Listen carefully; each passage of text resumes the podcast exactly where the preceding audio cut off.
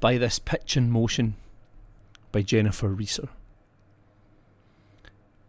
In the upstairs hallway, complacent sunlight stings the walls with gold and translucent almond over Turkish runners betraying patterns faded with travel.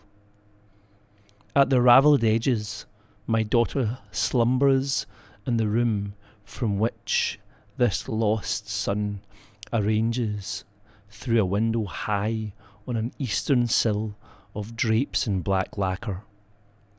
Past the pillowcase, where her blonde head swivels in a dream of chocolate, or paint and horses.